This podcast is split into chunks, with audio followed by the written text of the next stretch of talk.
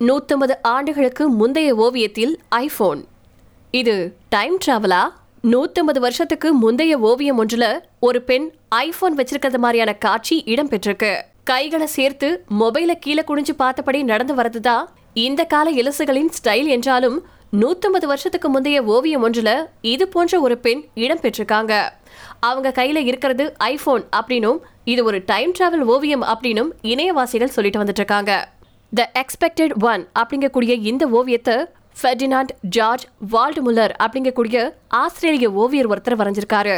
அதுல ஒரு கிராமப்புற பாதையில ஒரு பெண் மொபைலை பார்த்தபடி நடந்து வர மரத்துக்கு பின்னால மறைஞ்சிருந்த ஒரு ஆண் அவங்கள பாக்குறாரு என்னதான் அது ஐபோன் போலவே இருந்தாலும் அந்த ஓவியம் ஆயிரத்தி எட்நூத்தி அறுபதுகள்ல வரையப்பட்டது அப்படிங்கிறது குறிப்பிடத்தக்கது.